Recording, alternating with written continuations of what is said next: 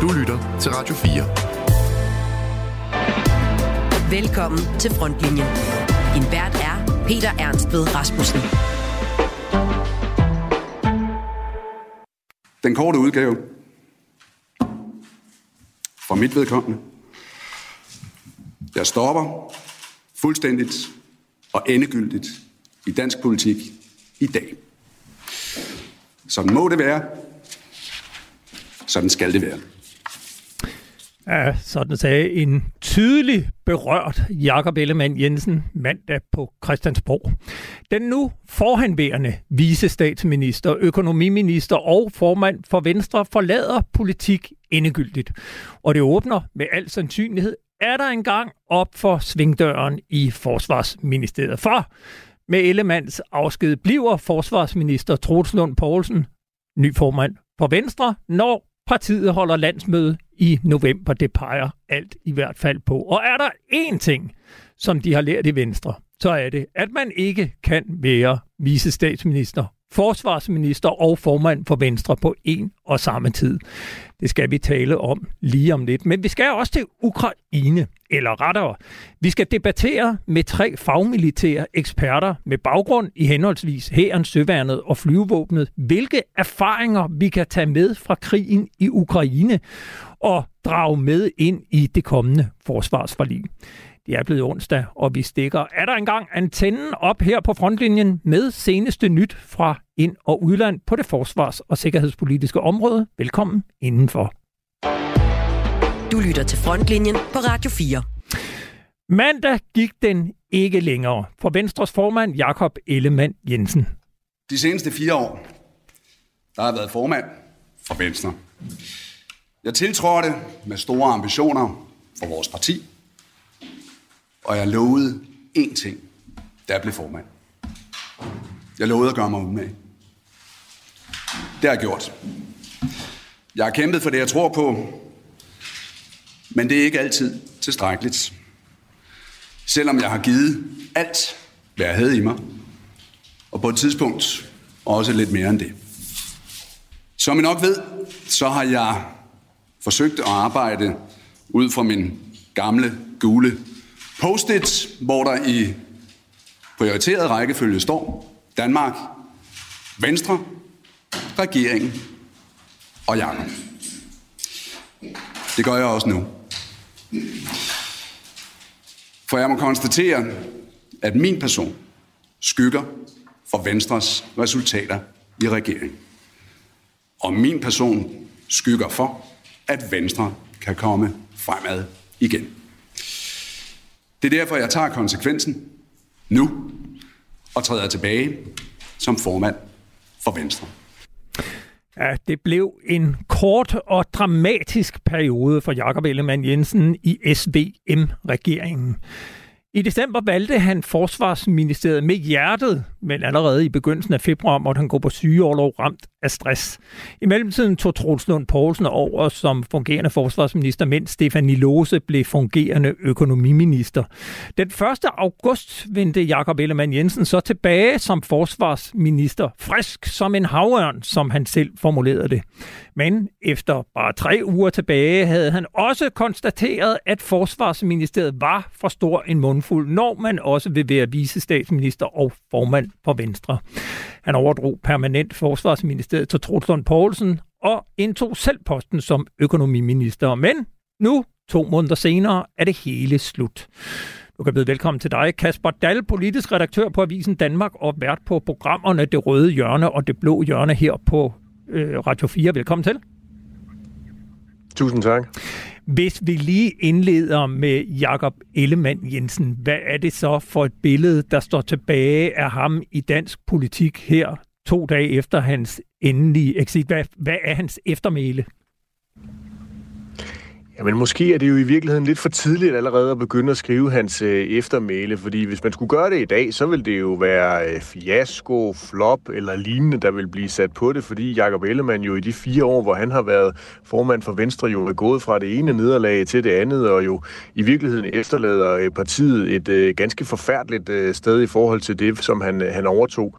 Men det er måske lidt tidligt at begynde at gøre regnebrættet op, fordi det kan jo rent faktisk være, at det viser sig, at, at den helt store beslutning, som Jakob Ellemann tog, nemlig at gå ind i det her regeringsprojekt på midten af dansk politik, kan være noget af det, der kan redde eller være med til at gøre øh, Venstre til et øh, endnu mere langtidsholdbart politisk projekt, end det jo allerede er med dets øh, mangeårige historie. Men Ellemann han overtog jo partiet, hvor det var fuldstændig ramboneret øh, efter øh, Lykke-æraen og, og den måde, som Lars Lykke Rasmussen øh, jo kom ud af, af partiet med øh, buller og brag og, og smækkede døre bag sig. Og så formåede Ellemann jo så også at få øh, Inger Støjberg og øh, alle dem, der støttede hende til at, øh, at dele sig og øh, ryge videre over i, øh, i Danmarksdemokraterne. Så det har været en meget, meget, meget tumultarisk periode, som Ellemann han har, har stået i spidsen for, øh, for Venstre. Det forenede Venstre, som han ynder at sige, når han inkluderer Moderaterne og, og Danmarksdemokraterne, men det efterlader desværre ikke så meget tilbage til, til Venstre selv. Hvad, hvad betyder Jakob Ellemann Jensens afgang så for regeringen og for Venstre?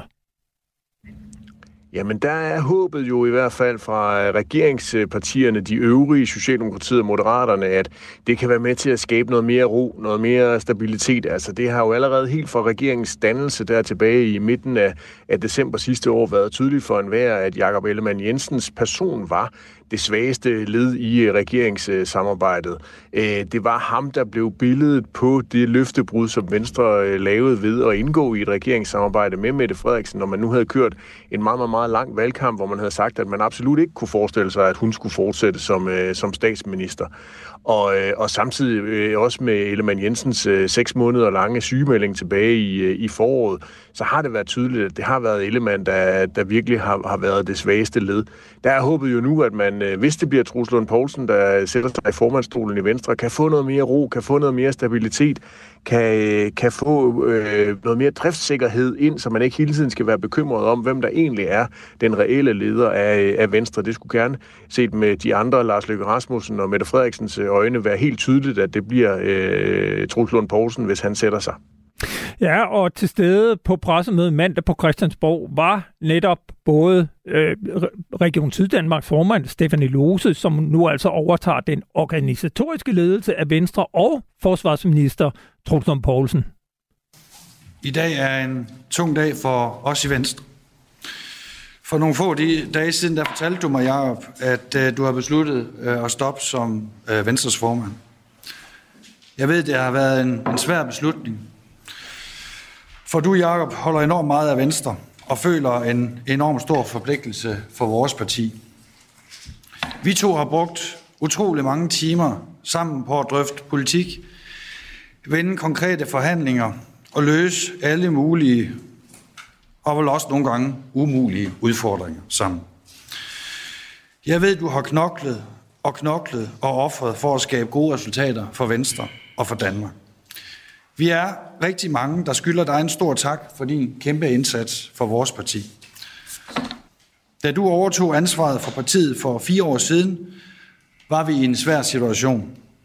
Vi stod uden formand og uden næstformand. I den meget svære situation påtog du dig ansvaret og opgaven. Desværre blev opgaven ikke lettere. Tværtimod. Vi har alle et ansvar for situationen, men vi har også et ansvar for, at Venstre kommer godt videre. Derfor skal vi rykke sammen. Vi har brug for, at alle led i Venstre, på tværs af hele partiet, står sammen og hjælper hinanden. Således sagde altså forsvarsminister Truls Poulsen, som en lang række venstre nu peger på som den naturlige afløser for Jakob Ellemann Jensen. Og det betyder jo formentlig, at Truls Poulsen bliver kåret som Venstres nye formand på Venstres landsmøde i november. Men hvad betyder Jakob Ellemann Jensens afgang fra Troels Lund Poulsens mulighed for at være forsvarsminister og forhandle det længe ventede forsvarsforlig på plads i efteråret, Kasper Dahl? Ja, det er jo et meget, meget, meget åbent spørgsmål på, øh, på nuværende tidspunkt, men jeg tror godt, at øh, Forsvarsministeriet og de tilhørende styrelser kan begynde at indstille sig på, at der nok skal komme en ny øh, øverste politiske chef på et eller andet tidspunkt i løbet af november, når Truls Lund Poulsen han sætter sig i stolen som, øh, som Venstres formand. Jeg tror, øh, at det er entydigt for øh, enhver, at øh, det at være øverste chef for forsvaret, og samtidig også skulle, øh, skulle stå for at styre et øh, parti i krise, og sørge for at få nogle politiske resultater igennem i regeringen. Det er simpelthen tre kasketter, der er øh, alt, alt, alt for store, og det er derfor med alt overvejende sandsynlighed nok bliver en, en ny politiker, der kommer til at sidde i, i Forsvarsministeriet inden for den allernærmeste fremtid. Det har jo mildest talt været en turbulent tid i Forsvarsministeriet, ikke mindst på grund af krigen i Ukraine, som jo har vendt op og ned på hele tilgangen til forsvarspolitikken, hvor der nu er en bred enighed, 10 partier er bag forliget fra juni, den det økonomiske rammer forlig, der afsætter 143 milliarder kroner til forsvaret over de næste 10 år i forsvaret, der skriger man på handling. Jakob Hellermann Jensen skrev selv øh, umiddelbart efter Ruslands invasion af Ukraine i marts sidste år, at nu skulle der ske noget på Forsvarsministeriets område, og siden er der faktisk ikke rigtig sket noget som helst. Hvordan øh, påvirker hele situationen her øh, muligheden for at lande et forlig på Forsvarsministeriets område, altså et delforlig med indhold hen over efteråret, hvis der nu igen skal skiftes forsvarsminister, og der i øvrigt ikke er nogen departementchef i Forsvarsministeriet, som Jakob Ellemann fyrede her i august måned? Jamen, det er en meget tumultarisk eh, periode for, for forsvaret, jo på godt og ondt. På den gode måde ved det, at der er masser af politisk fokus, og milliarderne, de er allerede lagt eh, op på stribe til at vælte ind i, eh, i ministeriet de næste mange år men at der simpelthen mangler den her politiske styring og den manglende kontinuitet, øh, er selvfølgelig et, øh, et kæmpe problem for at få sat øh, arbejdet i gang, især i forhold til det politiske, at komme øh, ind og få indkaldt til nogle forhandlinger, få sat gang i nogle øh, forhandlingsforløb, hvor politikerne kan komme ind og, og øh, rent faktisk øh, lave nogle aftaler, der kan komme ud og virke i, i virkeligheden. Og der er det et kæmpe problem for sådan et stort område som forsvaret er, at der har været så store udskiftninger, så meget usikkerhed om, hvem der i virkeligheden har haft styrpinden øh, rent politisk i forsvaret. Og der tror jeg i virkeligheden, at der helt oppe i regeringstoppen er et stort ønske om, at øh, den næste forsvarsminister, der bliver udpeget, er en, der kan komme til at sidde der i rigtig, rigtig lang tid, og kan komme til at sikre noget af den ro og den stabilitet, som øh, virkelig ikke har været der det, i det seneste års tid. Og det fører mig jo så hen til det oplagte spørgsmål, hvem skal afløse Troels Lund Poulsen, når han som forventet formentlig forlader Forsvarsministeriet en gang i november? Hvad er dit bud, eller skal vi lige frem sige, hvad er dit gode råd til regeringen? Mhm. Jamen det gode råd, det er jo naturligvis altid, og det tror jeg sådan set også, at den øh, linje, som Mette Frederiksen hun øh, altid har kørt med, så længe hun har været statsminister, nemlig at have så få udskiftninger som muligt. Og derfor så tror jeg, at man prøver på at se, om man ikke kan finde en eller anden langtidsholdbar model for Forsvarsministeriet, når man laver en, øh, en forventet rokade her, når, når Truslund Poulsen også forventet bliver Venstres næste formand. Og der kan man sige, der er det jo ikke fordi, at Venstre sådan lige har øh, rigtig, rigtig mange kandidater stående i kulissen, der skulle være klar til at springe ind og løfte den meget svære opgave, det ligger på forsvarsministerens bord. Så derfor kunne man egentlig godt forestille sig, at øh, Truls Lund Poulsen, når han øh, engang er blevet valgt til, til formand for Venstre, at han tager en snak med Mette Frederiksen om, hvorvidt at, øh, at Socialdemokratiet og Venstre skulle prøve at se, om de kunne bytte lidt rundt på nogle øh, ressortministerier. Jeg forestiller mig i hvert fald, at de har snakken, så må man jo så se, om, om de kan ende med at finde øh, en løsning. Altså, at der måske kommer en socialdemokrat øh, ind på øh, posten som forsvarsminister. Der er noget mere ro og stabilitet i det parti i øjeblikket, end der lige er i Venstre. Og at Venstre så måske bytter forsvarsministerposten til en, øh, en anden post. Altså forsvarsministerposten skal man jo også huske på, som du selv var inde på, Peter, var jo Jakob Ellemann Jensen, der valgte den med hjertet, som han sagde. Det var jo en post, han tog til sig selv personligt. Selvfølgelig er der masser af vigtig forsvarspolitik og borgerlig politik, ikke mindst øh, i knyttet til det at være forsvarsminister. Men der er også lavet nogle store aftaler, som der har siddet venstrefolk for, for bordenden af, og nu skal de så øh, implementeres. Det kunne godt være, at man ville overlade det til en socialdemokrat for så måske at få et, et andet ressortområde, der matchede lidt bedre nogle af de kompetencer, som, som Troels Lund Poulsen han kan finde hos sine øh, venstre kolleger.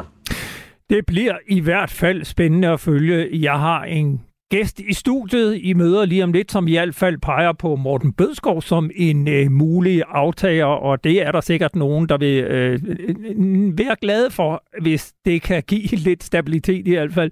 Kasper Dahl, politisk redaktør på Avisen Danmark og vært på de politiske programmer her på Radio 4, Det Røde Hjørne og Det Blå Hjørne. Tusind tak, fordi du var med. Velbekomme. Du lytter til Frontlinjen på Radio 4.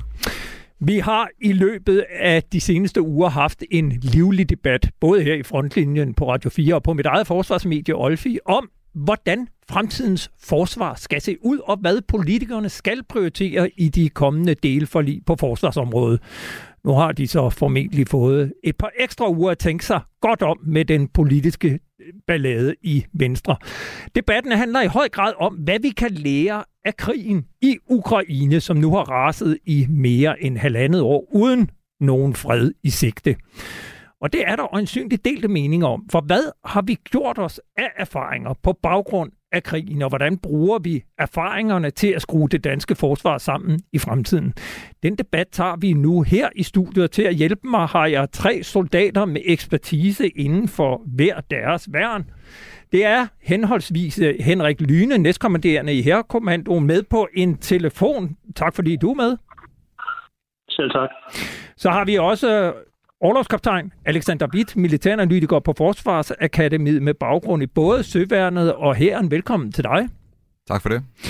Og så har vi øh, sidst, men ikke mindst, H. Hans Peter Mikkelsen, bedre kendt som HP, pensioneret major fra flyvevåbnet med en lang karriere i forsvaret bag dig, og i dag selvstændig forsvarsanalytiker. Også velkommen til dig. Mange tak. Hvis jeg nu begynder med dig, Henrik Lyne, brigadegeneral og næstkommanderende i Herrekommandoen. Du har jo den, i den seneste tid markeret dig med flere markante indspark i den militærfaglige debat om, hvor forsvaret er på vej hen. Jeg kunne godt tænke mig at stille sådan et helt overordnet spørgsmål, som i virkeligheden får hver især. Hvad mener du er den vigtigste lære fra krigen i Ukraine, hvis vi ser på det landmilitære område? Det er vanskeligt at besvare sådan lige øh, med få ord, fordi der er i virkeligheden rigtig mange vigtige observationer og erfaringer. Men en af de ting, vi i hvert fald har noteret os i her, det er, at krigen den viser, at der ikke findes nogen silver bullet, altså et våbensystem eller en platform, som kan løse og føre krigen til ende med succes. Det var faktisk også, hvad den tidligere chairman of the Joint Chiefs of Staff i USA, han sagde, at øh, den findes ikke, og den vil nok heller ikke han er sagt, fremkomme i fremtiden. Det drejer sig derfor om, og det er en af de lærer, vi har taget, at kunne spille på hele klaveret, eller om du vil, med hele orkestret, og så derfor fokusere på øh, kræfternes og midlernes samspil, og herunder forstå, at der er visse ting, som ændrer sig meget langsomt, eller måske slet ikke ændrer sig, når vi taler krigsførelse. Øh, vi ser jo blandt andet i Ukraine i dag, at der kæmpes i skyttegravene, som vi har set billeder fra skyttegravene i Første Verdenskrig. Så evnen til at øh, kombinere øh, det bedste af det eksisterende med den fremtidige teknologi, tror vi på er en af de vigtigste lærer øh, i Ukraine-krisen. Og så evnen til, som sagt, at kunne spille på hele klaviaturet, så man får tingene til at gå i indgreb med hinanden. Og hvis vi så øh, fokuserer lidt på det landmilitære og, og på hæren, så nævner du selv det her med skyttegrave, som vi kender helt tilbage fra øh, Første Verdenskrig og i virkeligheden længe før det. Men der er jo også en række nye jeg vil næsten kalde det våbenarter, altså dronernes effekt og, og, og alt det, der foregår i luften. Hvad er, øh, ser I som den vigtigste lære af den kamp, man har set udspille sig i øh, Ukraine? Men altså, der er jo øh, blandt nogen en tendens til at øh, tro, at al fremtidig eller kommende teknologi, det løser alle vores problemer og gør den hidtidige overflødig, som sagt. Altså, vi har i hvert fald set, at det vi siger, boots on the ground, og det betyder ikke kun infanterister, det kan også være kampvogne og infanterikampkøretøjer. De har stadigvæk en stor berettigelse og en stor opgave i en landkrig.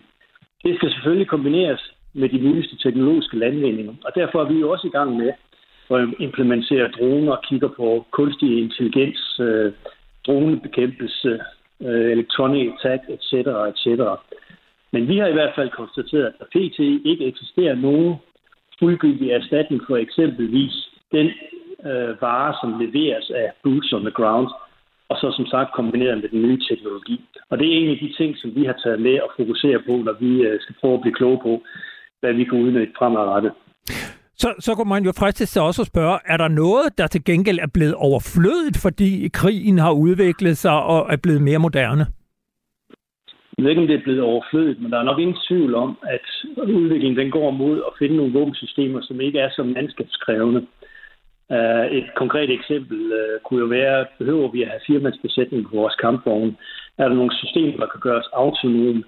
Uh, Soldater og fører er en øh, utrolig værdifuld ressource, men det er også en ressource, der er sådan et vist træk på andre steder.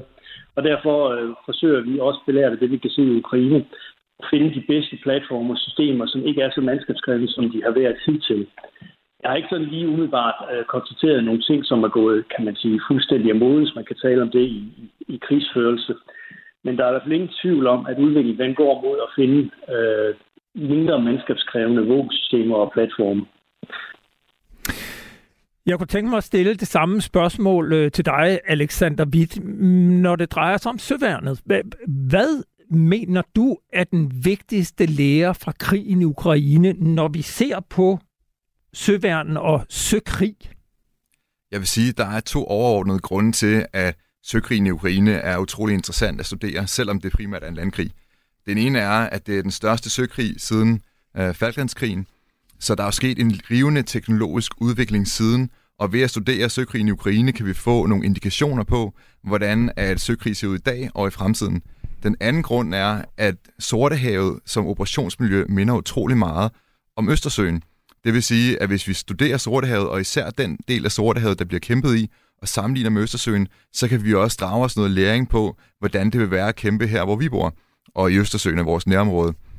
Og jeg vil sige, at den største læring her, det er, at flåder er sårbare over for landbaserede våbensystemer.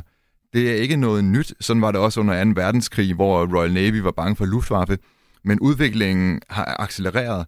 Øh, landbaserede våbensystemer i dag er mere præcise og har fået længere rækkevidde.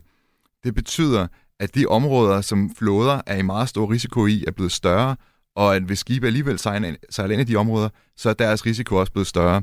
Så hvis Danmark for eksempel skal sejle ind og kæmpe i Østersøen, så skal vi påtage os en større risiko. Og det betyder jo selvfølgelig, at det påvirker, hvilke operationer kan vi løse, med hvilke enheder og i samspil med hvilke andre.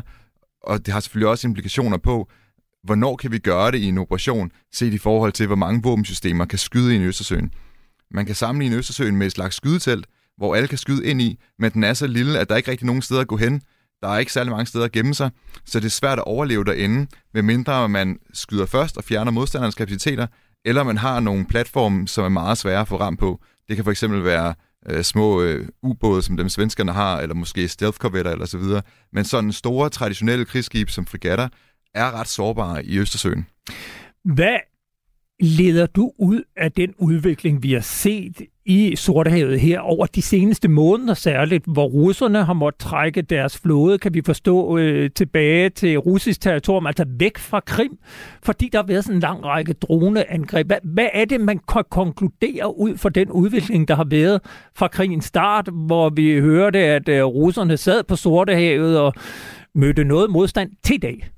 Det første, der skete, det var, at det område, som russerne kunne operere i, blev mindre. Og der er i dag områder af Sortehavet, hvor russerne ikke rigtig opererer længere, fordi det simpelthen er for farligt. Det næste, der skete, det var så, at hele Sortehavet øh, var et område, som ukrainerne kunne ramme, og der er ikke rigtig længere er nogen steder, hvor russerne kan være helt i sikkerhed.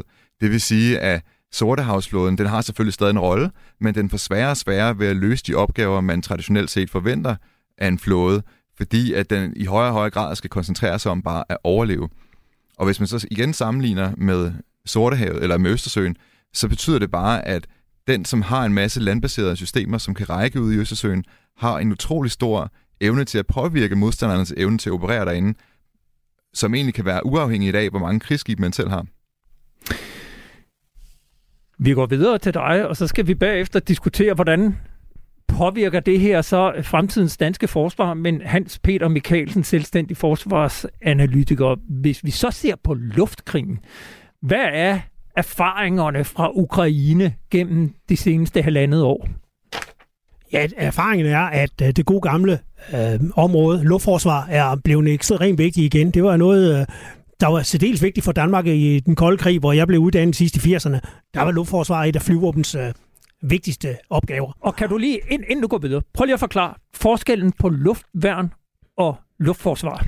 Luftværn, det er et betegnelse typisk for at forsvare øh, landstyrkerne mod øh, luftangreb. Altså, vi havde herrens luftværn. Luftforsvar, det er et bredere begreb, hvor du kan sige forsvare et større område mod trusler i luften. Øh, både med jordbaserede øh, systemer, øh, jordbaseret luftforsvar og med jægerfly for eksempel. Så, så bare lige så man er med. Luftforsvar, det er noget hæren kan have, det er noget søværnet kan have, mens luftforsvar, det er noget ja. flyvevåbnet leverer. Ja, luftværn, du kom til at sige luftforsvar. Luftværn er noget, ja. ja. ja. Og så fortsæt med erfaringerne. Ja, og, og det der er jo sket, øh, luftforsvar er jo et område, man har næsten negligeret i Vesteuropa, de vestlige lande, i hele den der asymmetriske krigsførelse, for der var ikke nogen trussel i luftrummet. Altså da vi var i Irak og Afghanistan. Præcis. Og... og det er pludselig, har vi set den der palette, og den blev meget større. Den er lige fra små droner, uh, loitering munitions, altså faktisk ammunitionstyper, som kan flyve over en kampplads og angribe, til masser af krydsermissiler, øh, kortrækkende ballistiske missiler, så der er en stor palette af, af, af luft, øh, mulighed for at lave luftangreb med missiler. Det har vi set Rusland anvende. Og det, det viser sig, er jo, at jo tættere du har dine baseområder på en frontlinje, jo mere sårbare er de. Det er også russernes, nogle af russernes baseområder meget sårbare. Så, så der skal tænkes luftforsvar på en, en øh, ny måde, og man skal overveje, hvordan med baserne øh, kan man holde dem på stor afstand, og hvordan støtter man så i øvrigt øh, søværnet og herrens operationer. Du taler om loitering munition. Prøv lige at uddybe det en gang, så almindelige mennesker kan forstå, hvad taler vi om, når, når vi taler om loitering munition? Ja, det er jo faktisk sådan en, en, en, en ammunition med nogle vinger og, øh, og propel, eller en drone med ammunition ombord, som kan flyve over en kampplads og vente på at finde mål. Det er eventuelt fjernstyret, men også med den teknologi, vi har nu, så kommer billedet genkendelse, så ret hurtigt vil man kunne finde noget, hvor den, hvor den selv kan udsøge sit mål.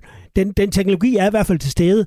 Så, der kommer flere og flere trusler fra luften, øh, som øh, kan angribe en, når man indår øh, nærheden af kamppladsen. Og bare så øh, vi har alle folk med, når, når vi taler om øh, droner, loitering munition og den slags, så er det både fastvingede droner, der kan flyve i høj højde, men det kan også være helt almindelige, primitive, små droner med et par propeller, der kan øh, håndstyres af, øh, af herreenheder helt ude på frontlinjen. Vi har jo set, øh, og som Henrik Lyne rigtig sagde, at der er jo alt det klassiske, vi kender, fra skyttegravskrig til masser af artilleri. I kombination med droner har det jo vist sig, ikke også? Nu har man måludpegning til artilleri, som er meget præcis ved hjælp af droner, så du kan gøre dit konventionelle artilleri meget mere effektivt, fordi du kan umiddelbart ligge og se præcis, hvor du rammer, om du skal rykke øh, lidt til højre og lidt til venstre. Så, så det er jo også kombinationen af klassiske midler og så brug af droner til at overvåge kamppladsen. Der er jo næsten ingen steder, man kan gemme sig efterhånden. Henrik Lyne, er du enig i det, som både HP og øh, Alexander Witt fortæller om, hvordan de ser krigen? Og, og så kunne jeg jo fristes til at spørge, hvad er løsningen på det her, hvis du ser med her militære øjne? Hvor, hvor, hvad har hæren brug for, som samtidig kan støtte både flyvåbnet og øh, søværnet? Jeg tror, det er meget vigtigt, at man forstår i dag, at det netop drejer sig om kræfternes samfund. Nu taler vi meget om multi-domain operations, altså evnen til at kæmpe i alle de erkendte domæner. Og bare lige så vi med domæner, der taler man om søkrig, landkrig eller luftkrig, typisk. Cyber og space, etc. Uh, og det er, jo, uh, det er jo den vej, NATO går i øjeblikket. Og der, der er det jo vigtigt, at vi kan trække på hinanden. Og det er det også for her. Der er ting, som her ikke selv kan levere, hvor vi uh, retter os vores opmærksomhed mod henholdsvis søværn og flyvåben. Altså et godt emne, er et godt uh, uh, tema jo, for så vidt angår flyvåben. Det er jo sådan noget som situation awareness uh, på store afstande. Det altså er, overvågning? Ja, og meldinger til herren, uh, her på jorden. Um, det er close air support, altså evnen til at levere flystøtte til styrker på jorden. Og, og når vi taler om søværende, jamen, så er det jo blandt andet evnen til at levere den ildkraft, som er på nogle af de, deres fartøjer ind øh, over kysten og ind på landjorden.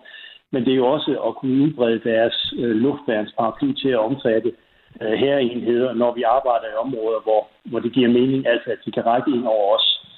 Og det har jeg tidligere oplevet på øvelsen med britiske enheder, hvor de simpelthen ligger en, en skærm af fregatter, som så rækker ind over herenheder og bidrager til at komplettere skal sige, hele luftværnsskærmen, så man er bedre beskyttet på jorden.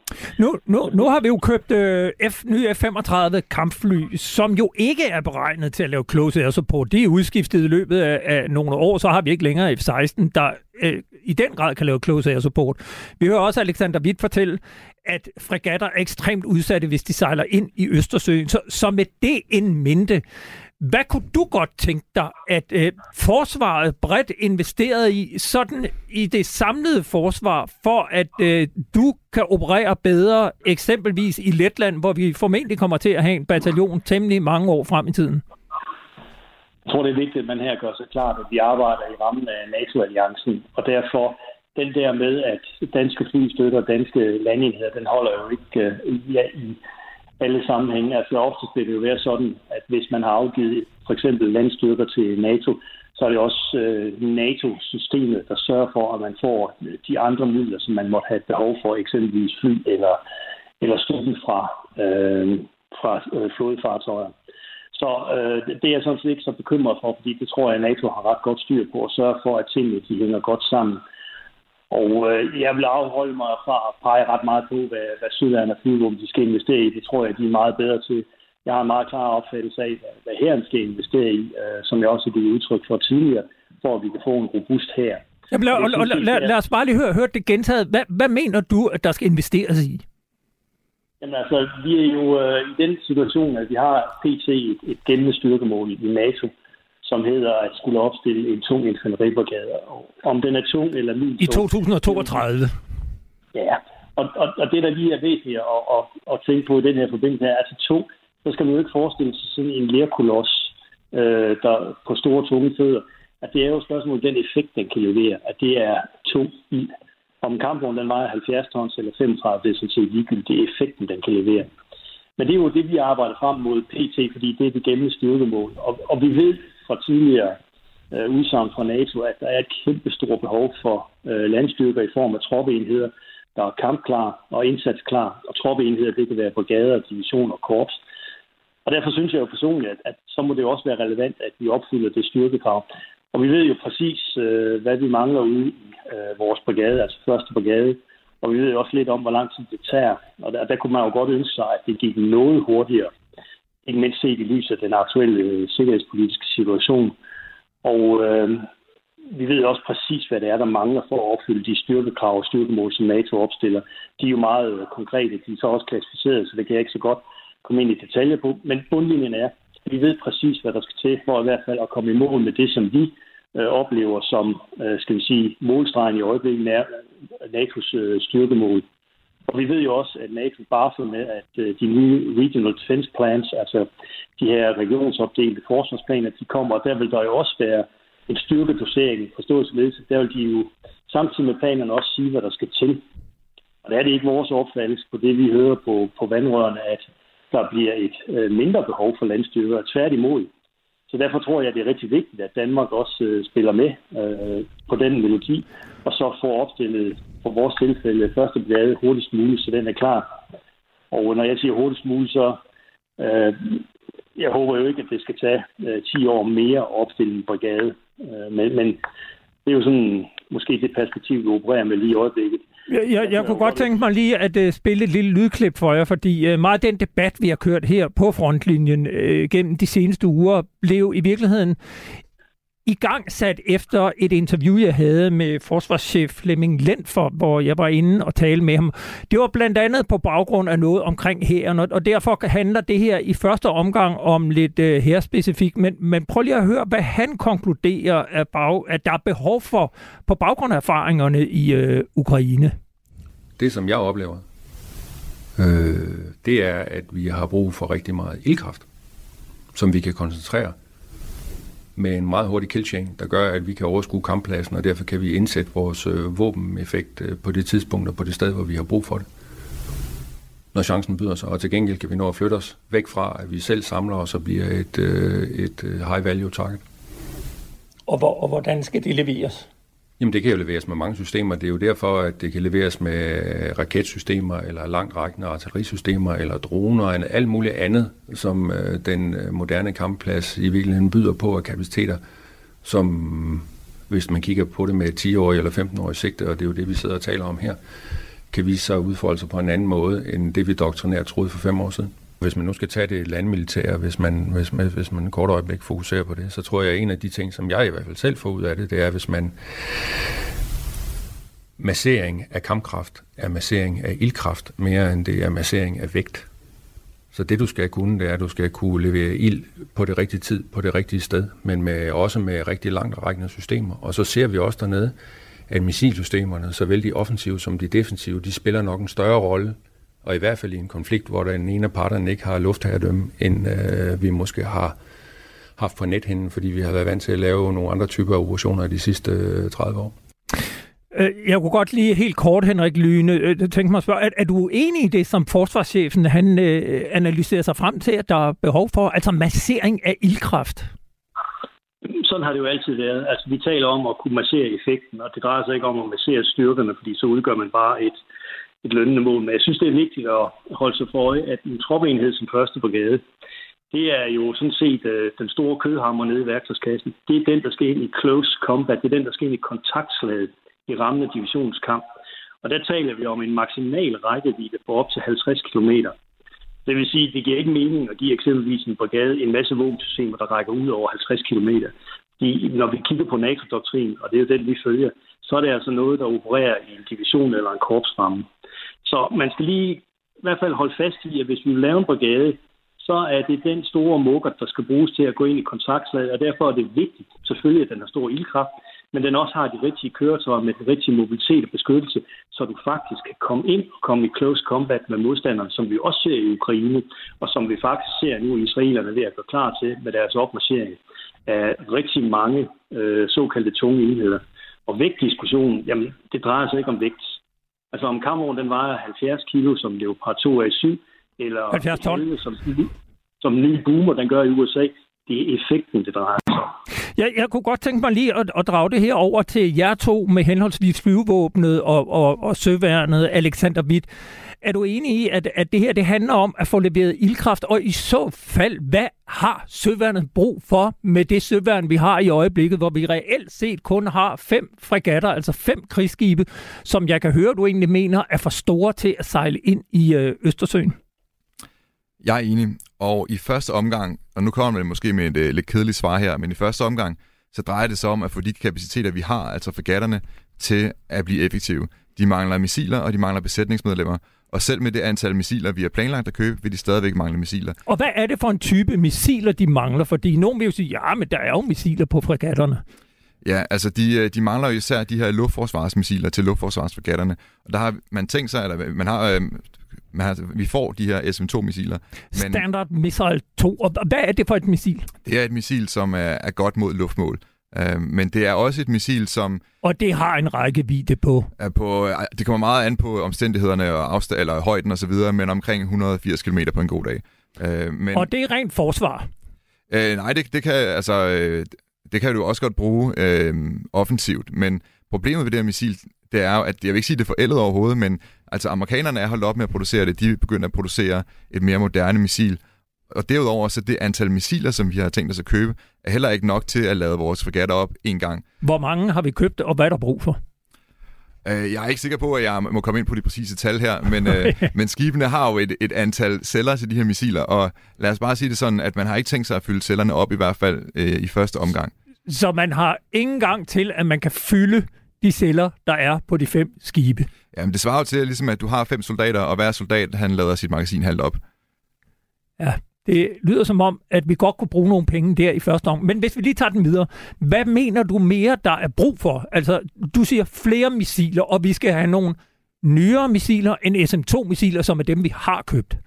Ikke nødvendigvis, fordi hvis vi skal have nye missiler, så skal vi også have en ny radar, og så skal man begynde at lave skibene helt om og så videre. Så det kræver et længere analysearbejde at finde ud af præcis, hvad er det, man vil. Men jeg vil sige, at i bund og grund, så skal vi beslutte os for, hvad er det, vi vil være gode til. Vil vi beskytte hæren i Baltikum? Vil vi holde de danske stræder åbne, så vores allierede kan sejle ind til Baltikum? Vil vi beskytte vores egen maritime infrastruktur mod hybride angreb? eller vil vi jage pirater, eller vil vi sejle rundt op i Arktis og have en rolle derop? For vi kommer nok ikke til at være gode til det alt sammen. Så allerførst skal vi have en klar prioritering, og når vi så har prioriteret det, så kan vi finde ud af, hvilke kapaciteter er gode til at løse den opgave. Og hvad er din bedste vurdering vil give mest mening med det forlig, vi ser ind i, hvor der er samlet 143 milliarder ekstra til det hele? Jeg vil sige, at der er mange opgaver, som vores allierede kan løse bedre eller lige så godt som os. Her snakker vi øh, både Østersøen og Arktis og øh, pirateri. Der, hvor Danmark er unikt, det er, at vi sidder på indsejlingen til Østersøen. Det vil sige, at det er os, der kan holde de danske stræder åbne for vores allierede, som de har brug for. Så det er i hvert fald en af de opgaver, som vi skal prioritere rigtig højt. Det er at kunne sikre, at vores allierede kan sejle ind i danske havne, sejle igennem bælterne, sådan så at vi kan få materialet frem der, hvor det skal bruges. Og hvad kræver det, som vi ikke har i dag? Det kræver først og fremmest en større tilstedeværelse til søs. Øhm, det kræver en eller anden form for øh, enten korvetter eller andre skibe, der er mindre øh, end fregatterne, som kan være der, hvor uh, man har brug for at sikre sig imod en trussel, hvad enten den, er hybrid eller konventionel. Man har jo snakket om de her nye patruljeskibe, at uh, de skal kunne løse en opgave, og jeg har, når jeg googler det, har jeg lidt svært ved at finde noget på skrift præcis, hvad man har tænkt sig med dem. Men det er klart, at afhængig af, hvordan man designer dem, så kan de jo spille en meget stor rolle i det her. Skal de være stealth for at øh, passe ind i den moderne krig? Altså det er der folk, der, der ved mere om end mig, men der er i hvert fald ikke nogen tvivl om, at hvis man sejler ind i Østersøen, hvor truslen fra missiler er markant højere end i de danske stræder, så vil det være en fordel at være stealth. Det var også den konklusion, svenskerne er kommet frem til. Og vi, vi har her i sidste uge og, og, og før det nu debatteret ubåde, fordi øh, flotilleadmiral Carsten Fjord Larsen nævnte som næstkommanderende i Søværnskommandoen, at han mener, at det er vi nødt til at se på på længere sigt. Deler du hans analyse, og ikke mindst Johannes Riber, vi havde med i sidste uge, som mener, at vi skal have ubåd igen? Ja, ja jeg synes, at Johannes Riber har skrevet et øh, glimrende indlæg på Olfi, hvor han argumenterer for, at ja, ubåde, de kan godt være dyre og så videre, men man kunne starte med at lease en enkelt øh, fra Tyskland for eksempel, og uddanne en besætning, og på den måde begynde at få erfaringer med det igen. Der er også det aspekt, at det er svært at blive god til anti-ubådskrig, hvis man ikke har en ubåd at øve sig på. Så jeg synes, det giver rigtig god mening, at vi har ubåde. Vi kan også se på både øh, på Rusland og USA, at det er en af de våbentyper, som de investerer meget i. Det er i hvert fald en, øh, et emne, vi sender videre til politikerne, som vi meget gerne vil debattere med politikerne her. Men Hans Peter Mikkelsen, hvis vi så ser på det øh, luftmæssige forsvar, angreb, altså hvad er det, der er brug for, når du ser på det flyvevåben, vi har i dag? Jamen, der er først og fremmest brug for at kunne forsvare Danmark mod lufttrusler. Som Alexander rigtig peger på, så ligger Danmark geografisk i en helt afgørende nøgleposition for, at NATO får adgang over til de baltiske lande. Hvis vi nu forudsætter, at Henrik Lyne han tager sin her sin brigade med til et af de baltiske lande, øh, så er det jo der, man står på frontlinjen mod Rusland. Men sker der en øh, konflikt, øh, krise, øh, krig, så er dansk område også i spil. Og der er vi jo bare det svage øh, led i NATO-kæden, fordi vi har ikke noget luftforsvar ind på land overhovedet. Vi må håbe, at der er en fregat med en SM-2-missil i nærheden, men ellers har vi ikke noget at, at forsvare os med. Og så har vi også forsømt jo at anskaffe moderne våben til vores nye F-35 kampfly. Alle andre lande i nabolandene, der har anskaffet nye fly, har anskaffet nye våben. Det har vi ikke endnu. Og det vil sige, at vi har de, de våben, vi har fra F-16, Øh, men vi har ikke noget, og man kan sige, luftforsvar, det er lidt ligesom at spille forsvarsfodbold. Øh, altså, du har en målmand, passer på mål, det er det jordbaserede luftforsvarssystem. Du har nogle forsvarsspillere, det er jægerflyene, der ligesom tager angriberne, inden de kommer for langt på. Men der er jo ikke et fodboldhold, der afstår fra at angribe modstanderen. Så det, der hedder offensive counter, er muligheden for at slå modstanderens systemer ud på jorden. Det er jo også noget af det, styrkemålet øh, siger, øh, NATO styrkemål til Danmark. Det bør vi også have, så man bør jo købe nogle stand-off-missiler. Vi skal have et helt fodboldhold. Vi skal have et helt fodboldhold, så, så vi kan bidrage øh, på lige fod med de andre NATO-lande. Danmark skal jo ikke kæmpe en kamp alene, men vi ligger bare i et nøgleområde, så vi er nødt til at kunne spille med på, i samme division som de andre NATO-lande. Og lige nu spiller vi i røven af 4. division, for ja, at eller, bruge eller udtryk. Vi, godt dernede af i hvert fald. Fortæl så, øh, balancen mellem øh, defensive systemer, offensive systemer og deres placering. Hvad, hvad er det, man taler om? Hvad er det, det forventes, der bliver en del af det kommende forlig, når vi taler både luftforsvar og luftværn? Jamen, så der kommer vi ikke ind på, Henrik Lyne rigtig sagde, fordi i NATO's styrkemål, der, der fordeler man jo de her opgaver til landene i sådan en rimelighed. Og der har Danmark jo brilleret med konstant at ikke leve op til de øh, ting, man har sagt ja til i styrkemålene. Så, så der er en lang række styrkemål, man skal se, det skal, hvordan får vi opfyldt de her, og hvordan kan vi indgå på lige fod, så vi ikke bliver sådan dem, der kommer lidt i bad standing, fordi vi ikke leverer noget øh, til, det, til det her. Øh, så, så set med mine øjne, så er noget af det første. Altså noget jordbaseret luftforsvar, det er også til dansk område. Herrens luftværn, der er man i gang, så det forventer og håber jeg, at man får skabt et fornuftigt øh, godt luftværnssystem til, til herrens øh, brigade, men noget til dansk område, og så nogle moderne våben til F-35 fly. Det giver ingen mening at købe flere fly, før man køber nogle nye våben. Og, og bare sådan, hvis vi kigger lidt geografisk på det, når du så taler om et øh, luftforsvar i Danmark, er det sådan noget, man skal placere omkring eksempelvis flyvestation Skrydstrup? Er det et landbaseret, der står på jorden, eller er det noget, der er mobilt, som man kan flytte rundt? Det er naturligvis noget, der er mobilt, og jeg ser egentlig den største trussel omkring ind. Altså, der er lidt sammenhæng med den kolde krig. Jeg er jo nede på Koldkrigsmuseet i Stævnsfort og forklarer folk om på den kolde krig, hvordan vi fik forstærkninger ind til Sjælland. Vi får stadigvæk forstærkninger ind til Danmark, til uh, Esbjerg Havn. Vi er udskiber herren fra Køge Havn. Det er områder, der er kan vi sige, nøgleområder, som, øh, som man også kan tro i en krisesituation, Rusland også kan tro med. Øh, så hvis vi ikke har noget at forsvare os med på de her områder, så er vi bare sårbare. Så, så vi skal have noget mobilt system, der kan deployeres derhen, hvor truslen er. Det kan man se, det gør svenskerne. De træner omkring Jødeborg Havn, så sætter de deres patriotsystem derhen, for de ved, at Jødeborg Havn er helt nøgleinfrastruktur for dem, og den må man passe på, og man viser jo også modstanderen, jamen vi kan og vil passe på vores ting, og vi har evnen til at skyde jeres missiler ned, hvis i finder på at sende nogen i vores retning. Jeg, jeg kunne godt tænke mig at spørge dig, og også Alexander, som jeg spurgte Henrik Lyne, at er der nogle ting i det danske forsvar i dag, der simpelthen er forældet, der er overflødige, som vi kan skille os af med, fordi vi skal bygge noget nyt op?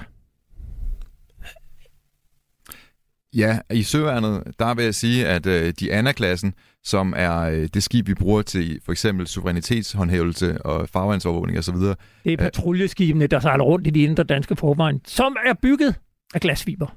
Ja, og øh, det er måske også lidt meget at kalde det et, et patruljeskib. Øh, det er bygget til en anden tid ja. og et, et andet trusselsbillede, og dengang var det fint nok. Men til det trusselsbillede, vi står overfor i dag, der er det et forældet system. De løser en rigtig vigtig opgave, og besætningerne gør det godt, men der er behov for et mere moderne system, der har flere kapaciteter. Altså, det vil sige, at den skal have andet end bare et maskingevær. Den skal have sensorer, så den kan se trusler. Den skal helst også være hurtigere og have bedre kommunikation osv. Det er et eller andet sted bare et civilt skib, der er malet gråt og har fået et maskingevær på.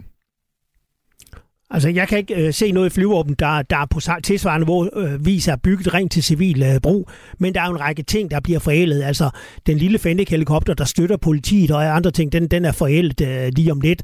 Vi har problemer med vores øh, Challenger-fly, der flyver over Arktis, så der er jo en række ting, der løber ud af levetid.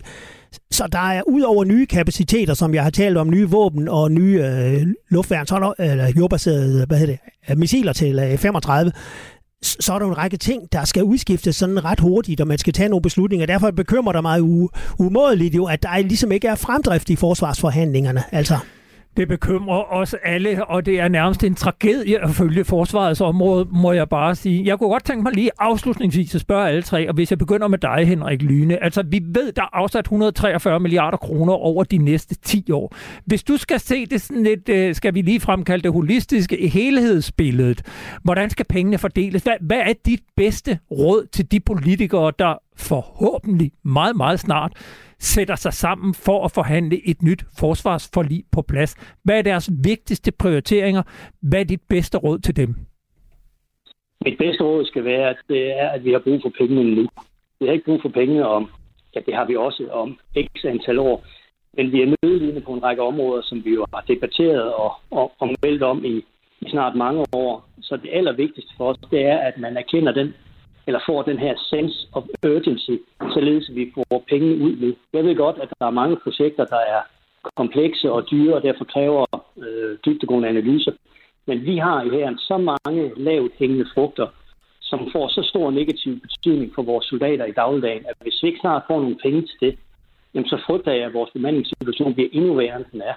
Og nu er der gået ja, snart to år siden det nationale kompromis, og jeg vil sige det på en lidt provokerende måde. Vi har ikke set så meget som en flad femøre ude ved øh, vores soldater.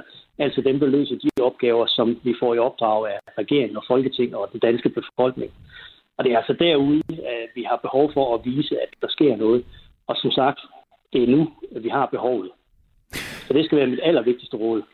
Øh, et vigtigt råd, vi meget gerne bringer videre til øh, landets politikere. Hans Peter Mikkelsen, hvis jeg spørger dig, dit bedste råd til politikeren, hvad er det, der er brug for? Ja, jeg er helt enig eh, med Henrik Lyne. Altså, vi skal have pengene nu, fordi der er så mange behov i øjeblikket. Men det vigtigste næsten, det er at få lukket Forsvarsministeriet har jo karakter som en lukket østers. Altså, der kommer intet ud om, hvad der tænkes og hvad der planlægges. Vi ser mod Norge, vi har talt om det mange gange i frontlinjen og lignende. Det er en helt anden forsvarsdebat. Hvis den danske befolkning skal have en forståelse for, at vi skal bruge 143 milliarder ekstra over de her 10 år, så skal der jo en åben debat en øh, åbenhed til, for at du kan få den folkelige forståelse.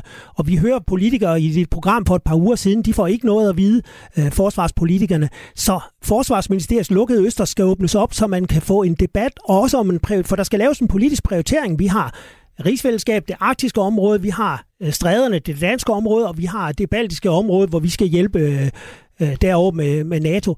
Og hvordan skal det prioriteres? Altså, man er nødt til at tage en politisk prioritering og lave en reel forsvarspolitisk prioritering. Det synes jeg er det vigtigste i øjeblikket, og så få nogle penge up front. Alexander Witt, hvis, hvis du kunne gå ind og mødes med forsvarsudvalget forud for forhandlingerne her, hvad vil du øh, anbefale, at, at de gjorde som det første? Jeg vil anbefale, at de lyttede til Hans Peter, fordi jeg er helt enig med, hvad han siger. Vi mangler en klar prioritering af, hvad er det, vi skal kunne. Selv med de her 143 milliarder kommer vi ikke i nærheden af at købe alt det, som de tre værn gerne vil have, og som man måske også kunne argumentere for, at vi burde have. Så hvis vi ikke har en klar prioritering, så kommer vi til at være middelmodige til det hele, og derfor kan vi ikke løse nogle af opgaverne godt. Så vi er nødt til at sige, hvad er det egentlig, vi gerne vil kunne, og så øh, hælde pengene efter det. Og der vil jeg sige, at der er det altså vigtigt, at vi sammenligner med trusselsbilledet. Fordi nogle gange så er der en tendens til, at man bare siger, at vi vil have det her, fordi det lyder interessant. Men det vigtigste, det er jo, at vi kan håndtere det trusselsbillede, vi står overfor. Henrik Lyne, nu vi har kun øh, tre minutter tilbage her, men en afslutning bemærkende, en afsluttende bemærkning fra øh, næstkommanderende i hæren oven på denne her debat. Hvad er den fra øh, dig? Den er, at vi skal øh, lære af, hvad der sker i Ukraine. Vi skal ganske vist ikke forberede os på den krig, vi kæmper nu. Men al erfaring viser, at de krige, der foregår lige i øjeblikket, de vil også have nogle store paralleller til de krige, der sker i fremtiden. Og så skal vi evne lynhurtigt at tilpasse os. Og der taler vi ikke om at uh, kunne anskaffe materiel uh, på 7- og 10-årige horisonter, men evnen til at tilpasse os langt hurtigere, så vi forbliver relevante i NATO-sammenhæng. Og, og bare helt kort, hvad kunne du gå ud og købe i morgen, som ikke vil tage 7, 8, 10 år at anskaffe?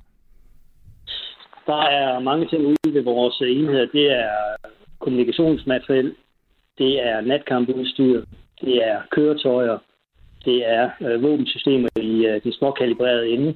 Det er en lang række af ting, som vi faktisk allerede har i vores system, og det er blot et spørgsmål om at købe mere, således vi kan udruste vores soldater, og vi ikke er tvunget til at udruste dem med erstatningsmateriel, som vi låner eller på anden måde øh, skaffer. Så der er en lang række af ting, som ikke udgør raketvidenskab, og derfor ikke bør tage ret lang tid at anskaffe. Uh, Ukrainekrigen har vist os, at krigen det er en realistisk mulighed. Desværre, det er vi nødt til at forholde os til. Danmark ligger i en nøgleposition i forhold til NATO, altså med adgang til stræderne. Så man er nødt til at tage det her. Vi, vi bor ikke i sådan et lille trygt sted, hvor vi er fjernt, hvor der er fred og ingen fare. Glem det. Det er vi er nødt til at forholde os til, og det er politikerne nødt til at forholde sig til. Og er der en afsluttende bemærkning fra Alexander Witt også? Ja, udover at Danmark står i en øh, sikkerhedspolitisk krise, så står øh, forsvaret også i en bemandingskrise. Vi kan godt rekruttere, men vi har svært ved at fastholde, øh, og det betyder simpelthen, at alle værnene mangler soldater. Så i første omgang, så bør vi også se på, hvordan kan vi sørge for, at soldater rent faktisk gerne vil blive ved med at være soldater, fordi ellers kan vi købe alt det grej i verden, men vi har ikke nogen til at bemande det. Og som en sidste bemærkning i den forbindelse, Måske skulle vi kigge på i højere grad at anvende værnepligtige til at løse kampopgaver eller andre vigtige opgaver. Det gør Norge, Sverige, Finland, Estland, Letland og Litauen. Det ville være mærkeligt, hvis de alle sammen tog fejl. Således blev det det sidste ord i denne debat om, hvad vej forsvaret skal gå. Jeg vil sige tusind tak for rigtig gode input, som jeg håber at politikerne har lyttet med på, og hvis ikke de har, så skal vi nok tvinge dem til det, når vi hiver dem ind i studiet her. Der er i hvert fald masser at følge op på. Tak til dig, Henrik Lyne, næstkommanderende i hæren, øh, brigadegeneral, fordi du var med. Ja, tak. Og tak til Alexander Witt, overlovskaptajn og ministerianalytiker på Forsvarsakademiet, og til dig, Hans Peter Mikkelsen, forsvarsanalytiker, selvstændig med dit eget forsvarsanalyse. Tak til jer også. Det var så lidt. Selv tak. Og det var, hvad vi nåede at servere for jer i denne udgave af Frontlinjen. Den blev lavet i samarbejde med journalist Kasper Junge Vester, og husk, at du altid kan skrive til os på frontlinjen radio4.dk. Efter nyhederne er der Kranjebrud, som i dag handler om, når videnskaben samler på mennesker og menneskedele og stiller spørgsmålet, ligger du allerede i en biobank? Tilbage er der bare at sige tak for i dag, og på genhør om en uge igen. Han nægter, at der har været tale om sådan en bevidst manipulationsstrategi fra hans side. Ikke? Charles Manson. Og det er jeg overbevist om, der har været. Kultlederen, der endte som centrum for en række bestialske drab. At det lige går ud over de mennesker, det går ud over, det er et tilfælde. Lyt med, når Christoffer Lind forsøger at forstå mennesket bag monstret i Krimiland. Manson er helt sikkert sociopat. Højst sandsynligt psykopat. Find det i Radio 4's app, eller der, hvor du lytter til podcast. Radio 4. Der er måske mere bag. Ikke så forudsigeligt.